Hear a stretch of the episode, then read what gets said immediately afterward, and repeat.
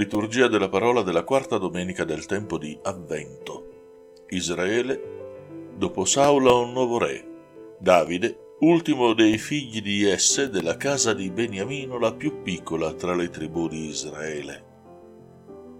Quando questo re, nato nella condizione di miseria, nella condizione di ultimo della sua casa, eccetera, constata di avere ormai avuto tutto, il regno, la reggia, la vittoria sui nemici e quant'altro, considera ingiusto che l'arca di Dio sia invece sotto una tenda. Decide così di fargli una casa, un tempio. Il profeta Nathan inizialmente sembra incoraggiarlo. Durante la notte, però, Nathan riceve un messaggio da Dio. Non è urgente costruire un tempio per il Signore, ma confermare la casa di Davide su quel trono cui è appena asceso. Dio ha scelto Davide.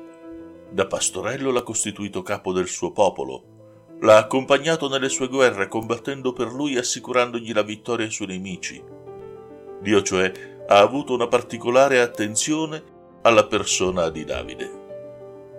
La verità è che confermando Davide e la sua discendenza sul trono di Israele, Dio sta preparando il terreno affinché sia accolto il più grande dei figli di questa stirpe. E infatti il titolo figlio di Davide diventerà sinonimo di re escatologico, di messia, di liberatore e restauratore delle sorti del popolo di Dio. E benché il casato di Davide cadrà nel periodo dell'esilio, perdendo tutte le prerogative regali, il titolo messianico rimarrà nel tempo e Gesù, per discendenza e molto più per missione, sarà riconosciuto figlio di Davide. La seconda lettura ci offre la conclusione della lettera di San Paolo Apostolo ai Romani. In questo inno di lode a Dio, Paolo ricapitola le tappe del suo disegno e infatti dice, in principio era mistero, che è rimasto tale per secoli eterni, e finalmente è stato reso noto prima con i profeti, poi con le scritture, da cui sono trapelati scorci di questo disegno. Ma ora, dice Paolo, il Cristo l'ha completamente manifestato mediante l'annunzio del Kerigma. Qual è il contenuto di questo annunzio? Semplice, che Dio non fa distinzione o preferenza di persone, ma che tutti sono figli e come tali da Lui amati. Se prima infatti i gentili sembravano essere esclusi dal piano della salvezza, ora invece ne fanno parte anche gli odiati romani. Qualcuno si è ribellato a questa apertura di Dio ai pagani e per questo ha perseguitato e ucciso Gesù. Altri invece hanno compreso l'annuncio che egli portava e si sono fatti carico del compito di darne testimonianza. Così Paolo e gli Apostoli. Anzi, Paolo parla addirittura del Vangelo come proprio. Il mio Vangelo, dice, e ne ha motivo, visto che questo annunzio rappresenta ormai la sua prima preoccupazione. Così ai Corinzi scriverà, guai a me se non evangelizzo.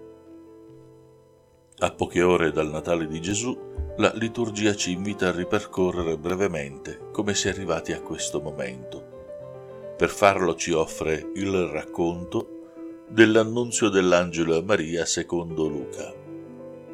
In questo racconto poi si fa riferimento anche a Elisabetta, sterile, la quale sta per partorire. Permettetemi un brevissimo confronto tra questi due annunzi, quello di Zaccaria e quello di Maria.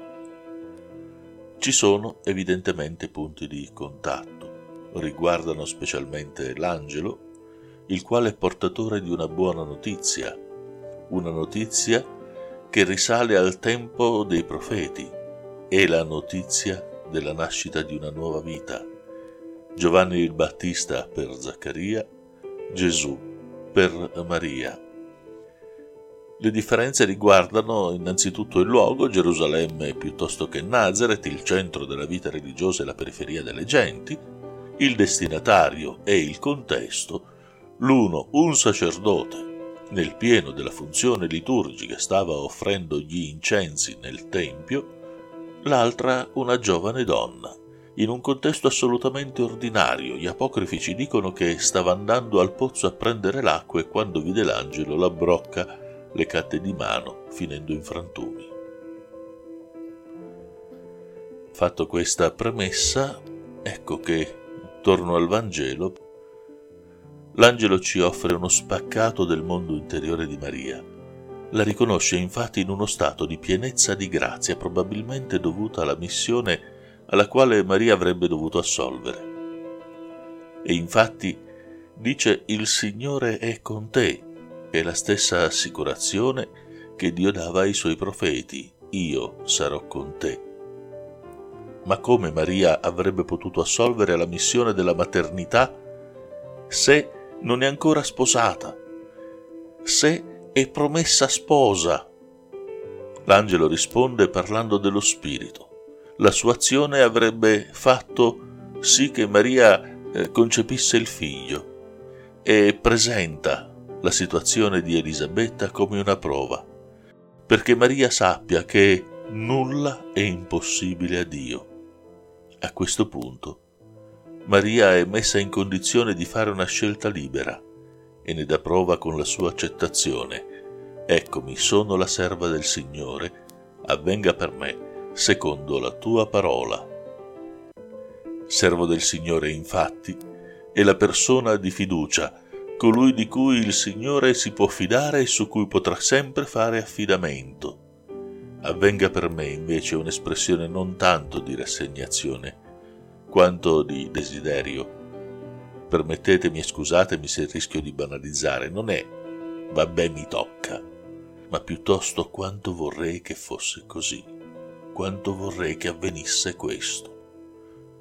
Perché l'annunciazione non è solo un annunzio di nascita, ma è anche un racconto di vocazione, il racconto della chiamata di Maria alla sua opera materna nel disegno della salvezza. Approfitto in questo momento e proprio a ridosso delle feste di Natale per fare a tutti voi i migliori auguri per un santo Natale e un felice anno nuovo 2024. A risentirci alla prossima settimana.